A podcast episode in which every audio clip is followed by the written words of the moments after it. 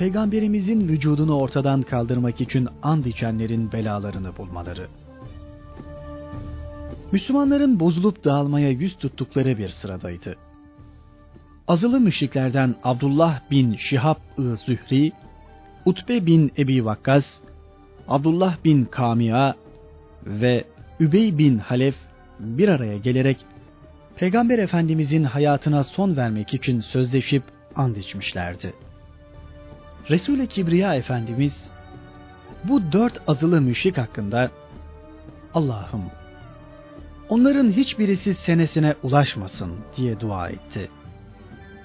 Saad bin Ebi Vakkas der ki, Vallahi Resulullah'ı vuran veya yaralayanlardan hiçbirinin üzerinden yıl geçmedi. Bunlardan biri olan İbni Şihab'ı Mekke yolunda akbenekli dişi bir yılan ısırıp öldürdü.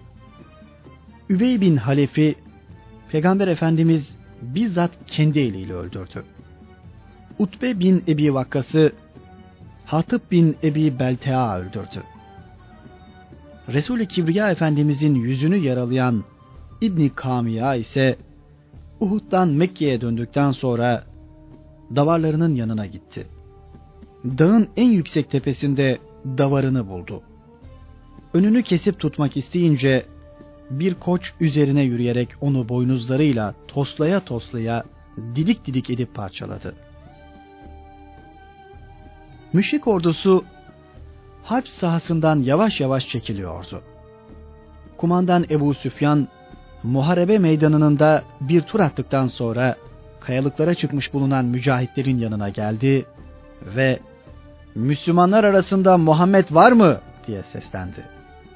Bu sorusunu üç kere tekrarladığı halde Peygamber Efendimiz cevap vermeyiniz buyurdu. Bu sefer Ebu Süfyan aranızda Ebu Bekir var mı diye sordu. Hazreti Resulullah yine cevap verilmesine müsaade etmedi. Kureyş reisi bu sefer aranızda Ömer yok mu diye sordu. Peygamber Efendimiz yine cevap verilmesini istemedi. Bunun üzerine Ebu Süfyan adamlarına dönerek herhalde bunların hepsi öldürülmüş. Sağ olsalardı elbette cevap verirlerdi diye bağırdı. Son konuşması karşısında Hazreti Ömer dayanamadı ve ayağa kalkarak yüksek sesle Yalan söylüyorsun ey Allah'ın düşmanı. Vallahi yalan. Söylediklerinin hepsi sağdırlar ve işte buradadırlar dedi. Bundan sonra Ebu Süfyan'la Hazreti Ömer arasında şu konuşma geçti. Ebu Süfyan, Hübel'in şanı yüce olsun. Hazreti Ömer peygamberimizin emriyle en büyük ve en yüce olan Allah'tır dedi. Bizim Uzza'mız var, sizin yok. Buna karşılık Hazreti Ömer, bizim Mevlamız Allah'tır, sizin Mevlanız yok.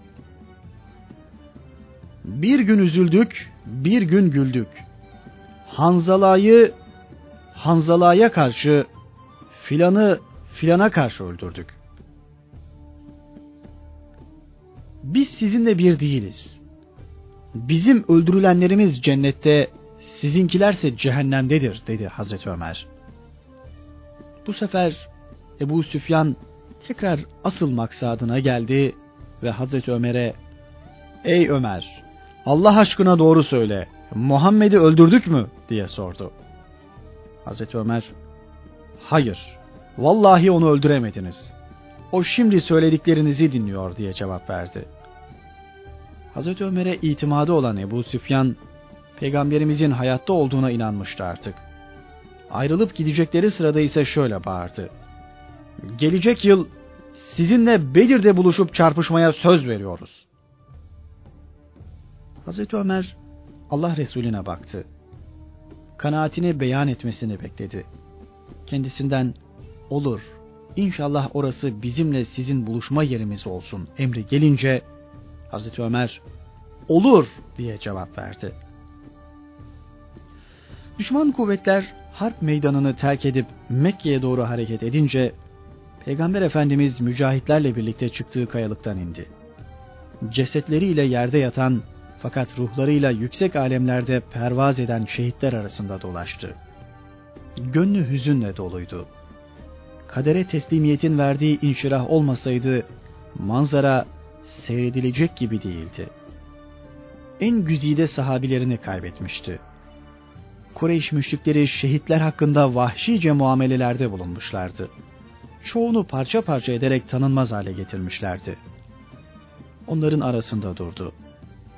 İçler parçalayıcı manzarayı bir müddet hüzünle seyrettikten sonra ben kıyamet gününde şu şehitlerin Allah yolunda canlarını feda ettiklerine şahitlik edeceğim buyurdu.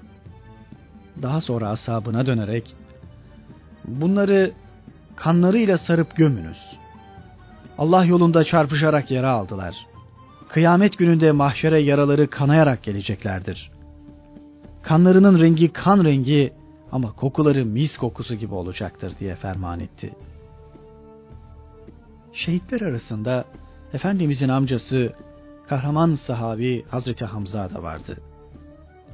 Karnı yarılmış, ciğeri çıkarılmış, burnu ve kulakları kesilmiş, cesedi parça parça edilmişti. Zor tanıyordu. Onun mübarek cismini gören Resul-i Kibriya Efendimiz öylesine üzüldü, öylesine elem duydu ki bir anda gözlerinden yaşlar boşandı. O ana kadar öylesine mahzun olduğu görülmemişti. Seyyidü şüheda yani şehitlerin efendisi olan bu cesaret abidesi sahabinin cesedi başında durdu. Gözyaşları arasında ona şöyle seslendi. Ey Hamza! Hiçbir zaman hiçbir kimse senin gibi böyle bir musibete uğramamış ve uğramayacaktır. Benim için bundan daha büyük bir musibet olamaz. Ey Resulullah'ın amcası Hamza! Ey Allah'ın ve Resulünün arslanı Hamza! Ey hayırlar işleyen Hamza! Ey Resulullah'a koruyucu olan Hamza! Allah sana rahmet etsin. Eğer senden sonra yas tutmak gerekseydi, sevinmeyi bırakıp sana yas tutardım. O esnada Medine tarafından tozu dumana kata kata birinin gelmekte olduğu görüldü. Yaklaşan bir kadındı. Hazreti Hamza'nın anne baba bir kardeşi olan Hazreti Safiye'ydi. Kardeşinin durumunu öğrenmek istiyordu. Önüne gelene Hazreti Hamza'nın nerede olduğunu, kendisine nelerin yapıldığını soruyordu. Hazreti Resulullah yaklaşmakta olduğunu görünce oğlu Hazreti Zübeyir bin Avvam'a annene söyle geri dönsün. Kardeşinin cesedini görmesin diye emretti. Hazreti Zübeyir annesini karşıladı. Anneciğim, Resulullah geri dönsün diye emretti dedi. Hazreti Safiye, eğer ona yapılanı görmemek için döneceksem, ben zaten kardeşimin cesedinin kesilip biçildiğini öğrenmiştim. O, bu musibete Allah yolunda uğramıştır. Biz Allah yolunda bundan daha beterine de razıyız. Sevabını Allah'tan bekleyeceğiz. İnşallah sabredip katlanacağız diye kahramanca cevap verdi. Hazreti Zübeyir gelip durumu haber verince Efendimiz Hazreti Safiye'nin kardeşi Hazreti Hamza'yı görmesine müsaade buyurdu. Hazreti Safiye şehitlerin efendisi olan kardeşinin yanına vardı. Başucunda oturdu sessizce ağlamaya başladı. Yanında duran Resul Ekrem Efendimiz de bu manzara karşısında gözyaşlarını tutamadı.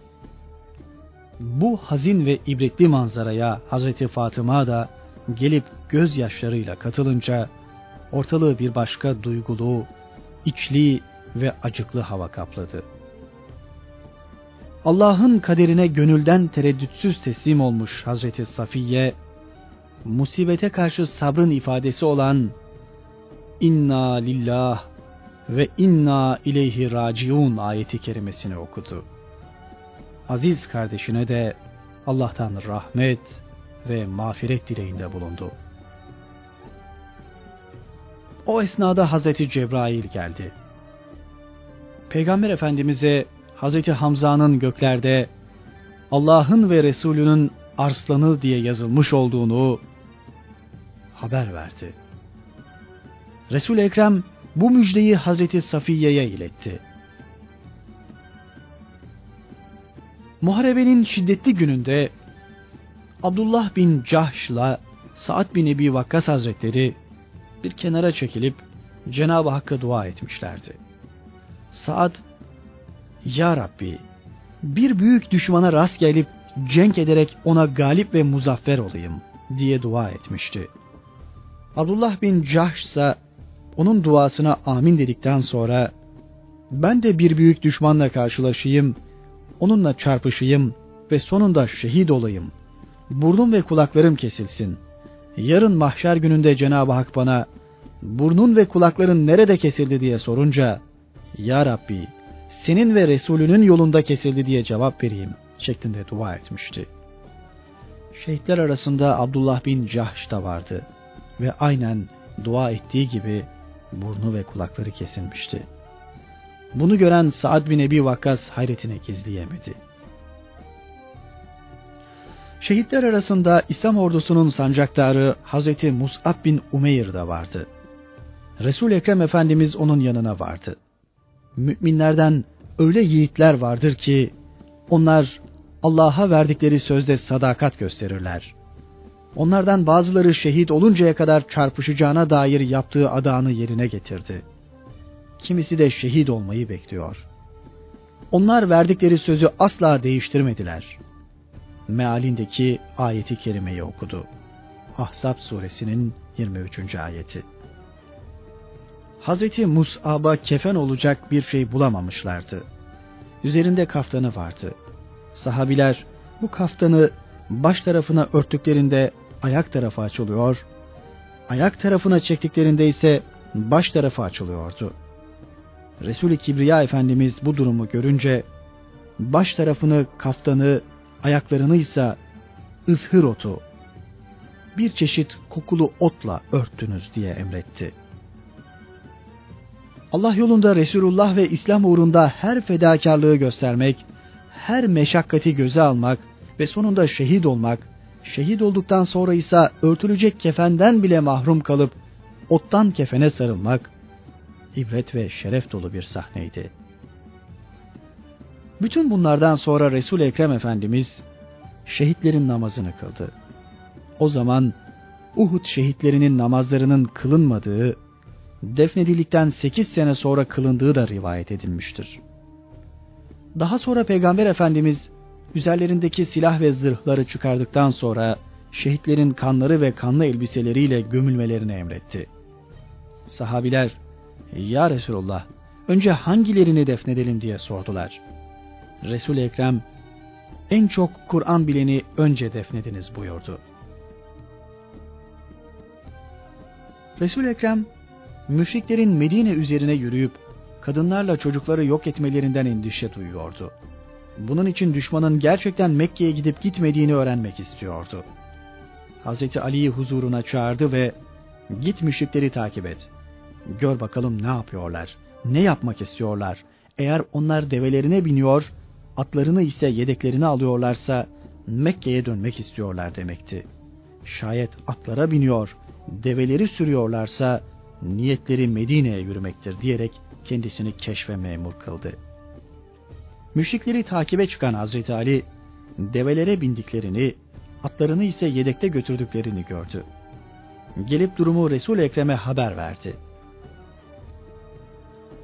Şehit sahabiler defnedildikten sonra resul Ekrem Efendimiz mücahitlerle birlikte Medine'ye dönmek üzere harekete geçti.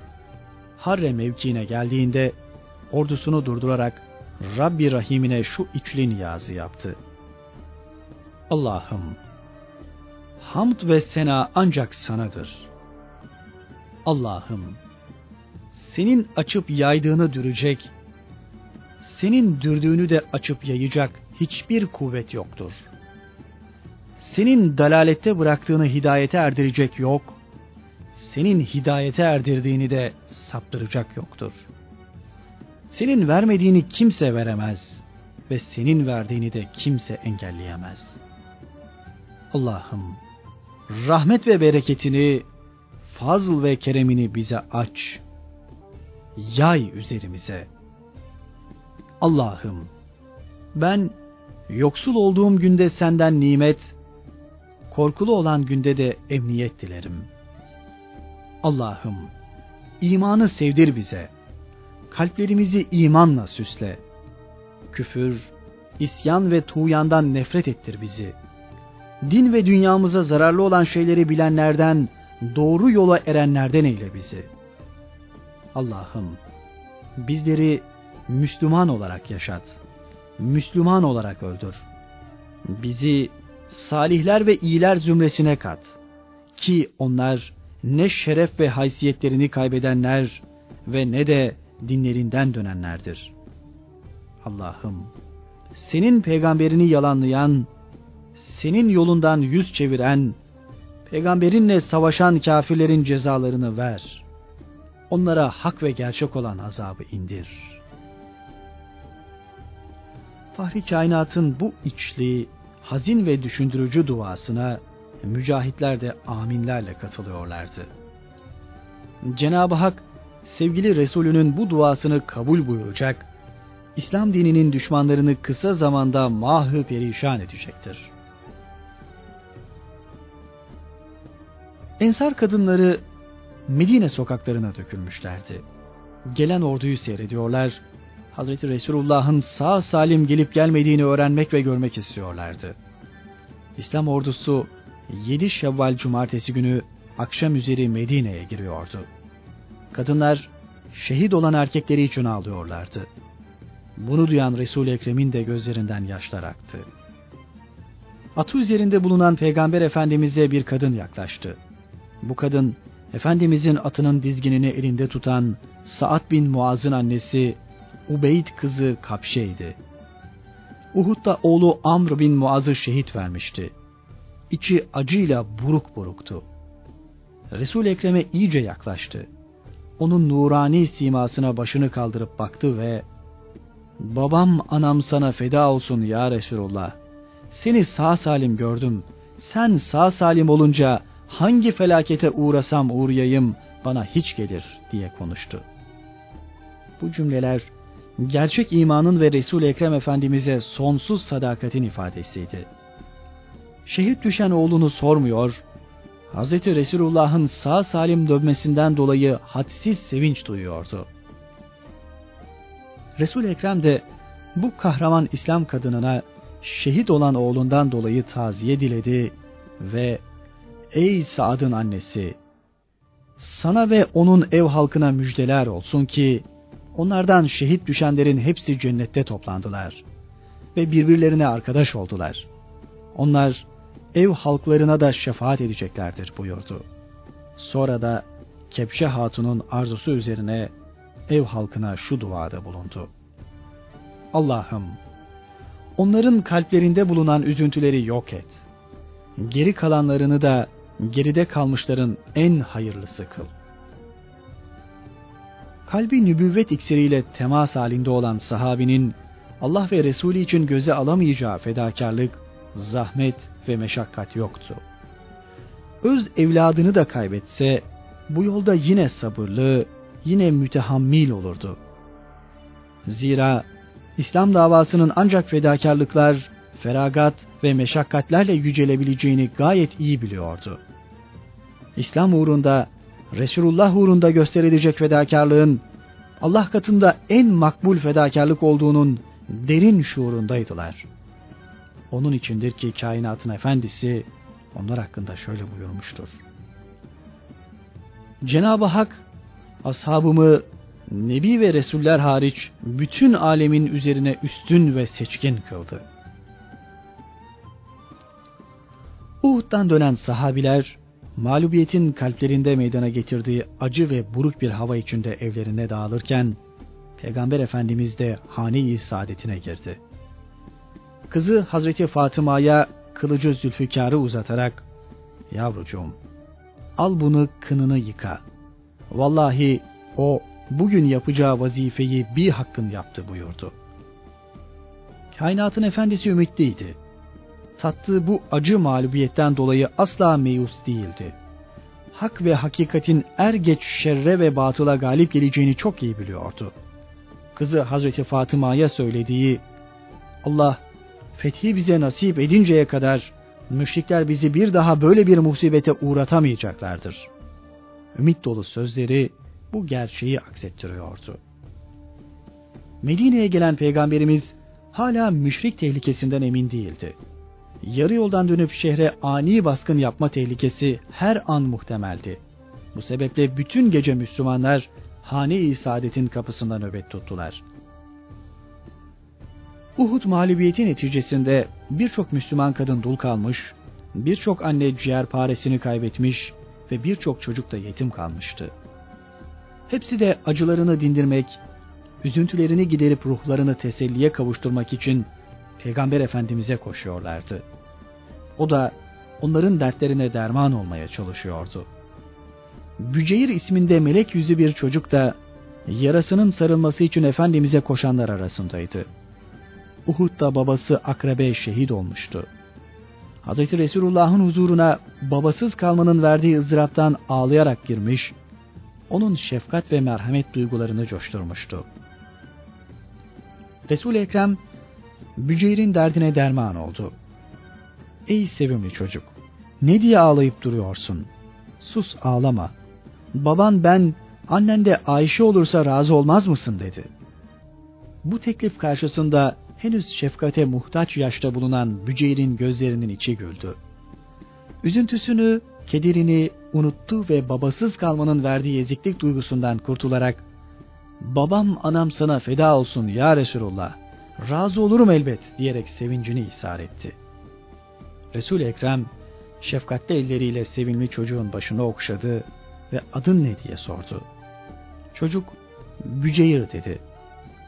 Bunun üzerine Peygamber Efendimiz hayır sen Beşir'sin buyurarak ismini değiştirdi. Peygamberimizin kendisine verdiği yeni isimiyle Beşir sonradan şöyle diyecektir. Başımda Resulullah'ın elinin değdiği yerlerdeki saçlarım siyah kaldı, diğer taraftaki saçlarım ağardı. Dilimde pelteklik vardı, peltekliğim de o andan itibaren geçti gitti.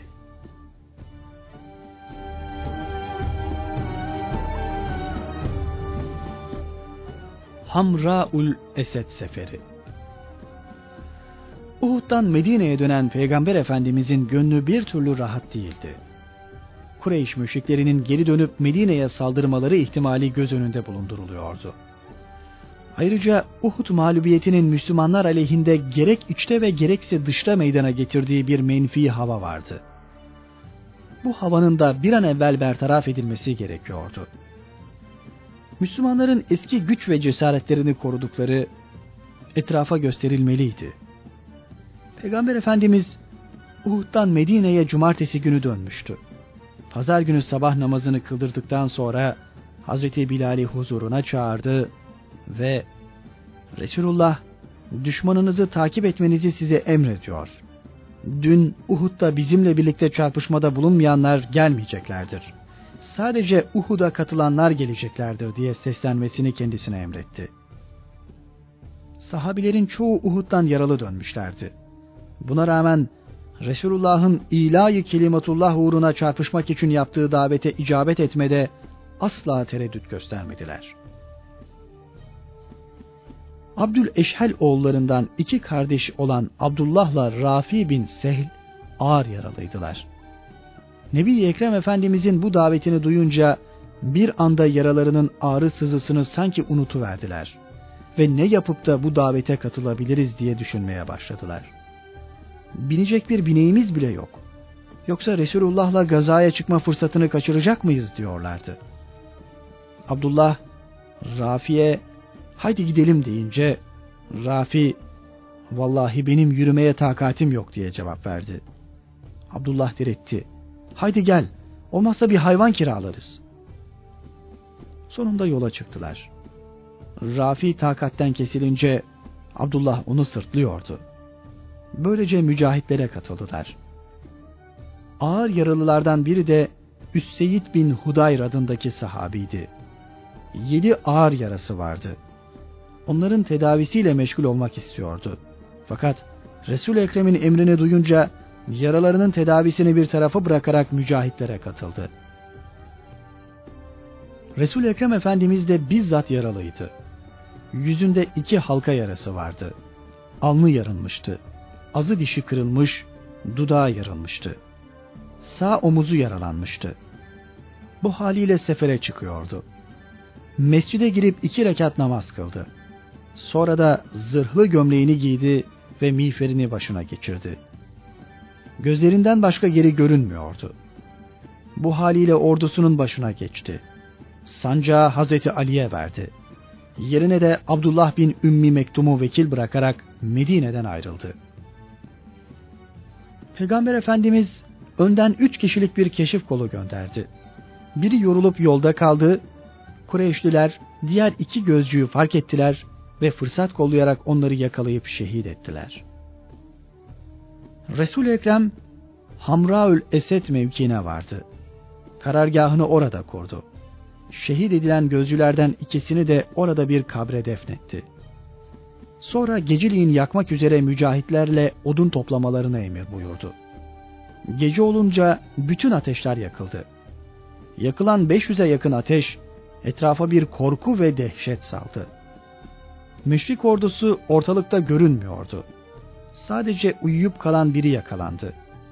Bu adam Bedir'de Müslümanların eline düşen fakat bundan sonra peygamberimize ve Müslümanlara şiirleriyle eziyet ve hakaret etmeyeceğine dair söz verince fidyesiz salı verilen şair Ebu Azze'ydi. Verdiği sözünde durmamış ve tekrar Uhud'a gelerek müşrikleri şiirleriyle Müslümanların aleyhinde tahrik edip durmuştu. Ebu Azme yine Peygamber Efendimiz'den serbest bırakılması için dilekte bulundu. Ancak bu sefer aldığı cevap sert ve kesin oldu. Mümin bir yılanın deliğinden iki kere sokulmaz. Vallahi bundan sonra seni serbest bırakarak Mekke'de ellerini yanaklarına sürüp iki kere Muhammed'i aldattım. Onunla gönül eğlendirdim dedirtmem. Emir üzerine boynu vuruldu. Resul Ekrem Efendimiz henüz Hamraül Esed mevkiinden ayrılmış değildi. Bu sırada Tihame bölgesinde oturan Huzalılardan Mabet bin Ebu Mabet huzuruna geldi. Huzalıların Müslümanlar kadar müşrik olanları da Peygamber Efendimiz'e son derece bağlıydılar. Olup bitenlerden hiçbir şeyi ondan gizlemezlerdi. Mabet henüz Müslümanlığı kabul etmemişti ama Resul-i Ekrem Efendimiz'e sadık biriydi. Ya Muhammed! Uhud musibeti bizim de gücümüze gitti. Allah'ın onlara karşı sıhhat ve afiyet vermesini dileriz. Diyerek Peygamber Efendimiz'e bir nevi teselli vermeye çalıştı. Mabet, Peygamber Efendimiz'le bu konuşmasından sonra yoluna devam etti. Revha denilen mevkide müşriklerin toplantı halinde olduklarını gördü. Onlar, Müslümanların üzerine yürümek maksadıyla bu toplantıyı tertiplemişlerdi. Şöyle diyorlardı. Muhammed'in sahabilerini en şerefli ve en cesur adamlarını öldürdük. Fakat onların köklerini tamamıyla kazımadık. Bu durumda Mekke'ye nasıl gideceğiz? Onlardan geri kalanlarının da üzerine yürüyüp işlerini bitirmeliyiz. Görüldüğü gibi gelişmeler Peygamber Efendimizin kanaatini doğruluyordu. Müşrikler dönüp Medine üzerine yürümeyi düşünüyorlardı. Kureyş'in reisi Ebu Süfyan Mabet'le karşılaşınca Ey Mabet, geldiğin yerden ne haber diye sordu. Mabet, Muhammed ve sahabileri şimdiye kadar bir benzeri daha görülmemiş sayıda askerle takibinize çıktılar diye cevap verdi. Ebu Süfyan hayretle eyvah neler söylüyorsun sen dedi. Mabet gayet sakin bir eda ile vallahi sen buradan ayrılmadan atların alınlarını görürsün diye konuştu. Ebu Süfyan hiddetli hiddetli vallahi biz de onlara saldırmak için bir araya gelmişiz. Geri kalanlarının da köklerini kazıyacağız dedi. Mabet Ebu Süfyan'ın hiddetini aldırmadan ben dedi sana böyle tehlikeli bir işe girişmemeni tavsiye ederim. Vallahi ben o kalabalığı görünce haklarında bazı beyitler söylemekten kendimi alamadım. Ebu Süfyan'ın hiddeti meraka döndü. Neler söyledin bakayım dedi. Mabet şiirine başladı. çocuklarından ve dehşetli gürültülerinden az kalsın hayvanım korkusundan yere düşecekti. Sanki yeryüzünde insan ve at seli akıyordu. Yanlarında mızrak ve kalkanları bulunmayan silahsız, bodur ve şanlı arslanlar koşuyorlardı sanki. Ağırlıklarından yeryüzü çökecek sandım. Acele yanlarından uzaklaştım. Onlar yalnız olmayan ve yardımsız kalmayan reisleriyle yükselmişler. Onlar sizinle karşılaşınca Betha Vadisi sakinleriyle beraber sallanacak. Yazık oldu dedim. Ebu Süfyan bin Harba. Ben güneşin altında kavrulan Mekkeliler ve onlardan her düşünen kimse için neticenin dehşetli olacağını haber veren ikazcıyım. Anlatmaya çalıştığım ordu Ahmet'in ordusudur ki o ordu bayağı insanlardan teşekkür etmemiştir. Tavsiflerim ve ikazlarım da boş laflardan ibaret değildir. Mabedin şiirini beğenip öven Ebu Süfyan'la arkadaşlarının kalplerine korku düştü. Müslümanlar üzerine yürüme kararından vazgeçip Mekke'nin yolunu tuttular. Müslümanlar lehine büyük bir hizmet ifa etmiş olan Mabet ise kabilesinden biriyle durumu Peygamber Efendimiz'e bildirdi. Resul Ekrem Efendimiz Hamraül Esed'de üç gece kaldı.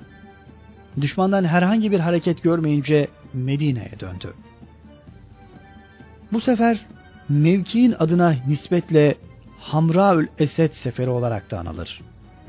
Bu sefer münasebetiyle inen ayeti kerimelerin birkaçında mealen şöyle buyuruldu.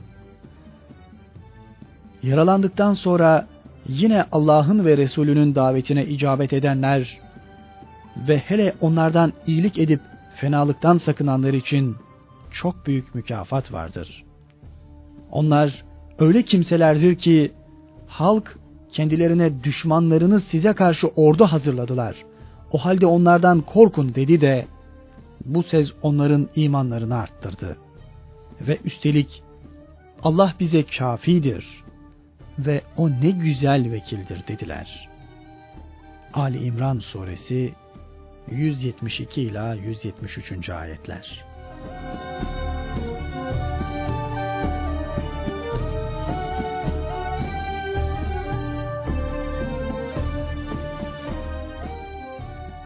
Uhud mağlubiyetinin bazı hikmetleri Uhud muharebesinde Müslümanların mağlup duruma düşmeleri, bir kısmının yaralanması, diğer bir kısmının da şehit olmasının bir takım hikmetleri vardır. Birincisi, Allah ve Resulünün emirlerine en ufak bir muhalefetin Müslümanları büyük bir felaketle karşı karşıya getireceği, bu musibetle gayet açık bir surette anlaşılmıştır.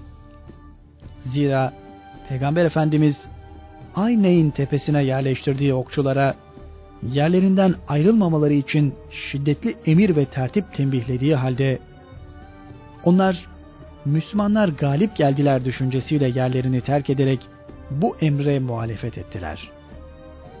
Yerlerini terk etmeleri neticesinde ise Müslümanların elde ettikleri parlak muzafferiyet bir anda acı bir mağlubiyete döndü. İkincisi, peygamberlerin de dünya minnet ve meşakkatinden uzak kalmayacakları dersi verilmiştir. Zira onlar insanlara her hususta rehber gönderilmişlerdir. Peygamber Efendimiz de bütün insanlığa mutlak rehber ve imam olarak gönderilmiştir. Ta ki insanlar gerek şahsi ve gerekse içtimai hayatlarını alakadar eden düsturları ondan öğrensin. Eğer ilahi yardıma mazhar olup her halinde harikuladelere ve mucizelere istinad etseydi, o vakit mutlak imam ve insanlığın en büyük rehberi olamazdı. Bu hikmete binaendir ki, Peygamber Efendimiz yalnız davasını tasdik ettirmek için ara sıra ihtiyaç duyduğunda münkirlerin inkarlarını kırmak için mucize göstermiştir. Sair zamanlarda o da diğer insanlar gibi Cenab-ı Hakk'ın kainata koyduğu adetullah kanunları çerçevesinde hareket ederdi. Düşmana karşı zırh giyerdi. Sipere giriniz diye emrederdi. Uhud'da olduğu gibi de yara alır, zahmet çekerdi. Ayrıca Şayet Peygamber Efendimiz her zaman ilahi yardıma mazhar olup mucizeler göstermiş olsaydı, o zaman aklı bir nevi imana icbar etmiş duruma giderdi. Bu ise dünyadaki imtihanın sırrına aykırı olurdu. O zaman ister istemez Ebu Cehil de Ebu Leheb de iman edip Hazreti Ebu Bekri Sıddık safına geçecekti. Gerçek Müslümanlarla münafıkların birbirlerinden ayırt edilmesi bu durumda mümkün olmazdı. Bilhassa muharebeler esnasında ilahi yardımların zaman zaman gecikmesi neticesinde kalben iman etmemiş münafıklar sözleri ve davranışlarıyla kendilerini açığa vuruyorlardı. Böylece onları tanıyabilme imkanı da doğmuş oluyordu. Üçüncüsü, müşrikler içinde o zamanda sahabiler safında bulunan büyük sahabilere istikbalde mukabil gelecek Hz. Halid bin Velid, Amr bin As gibi birçok zat vardı. Denilebilir ki hikmeti ilahiye istikbalde sahabiler safında yer alıp büyük hizmetler görecek olan bu zatların şanlı ve şerefli olan istikballeri noktayı nazarında bütün bütün izzetlerini kırmamak için istikbalde elde edecekleri hasenatlarına bir peşin mükafat olsun diye bu galibiyeti onlara vermiş.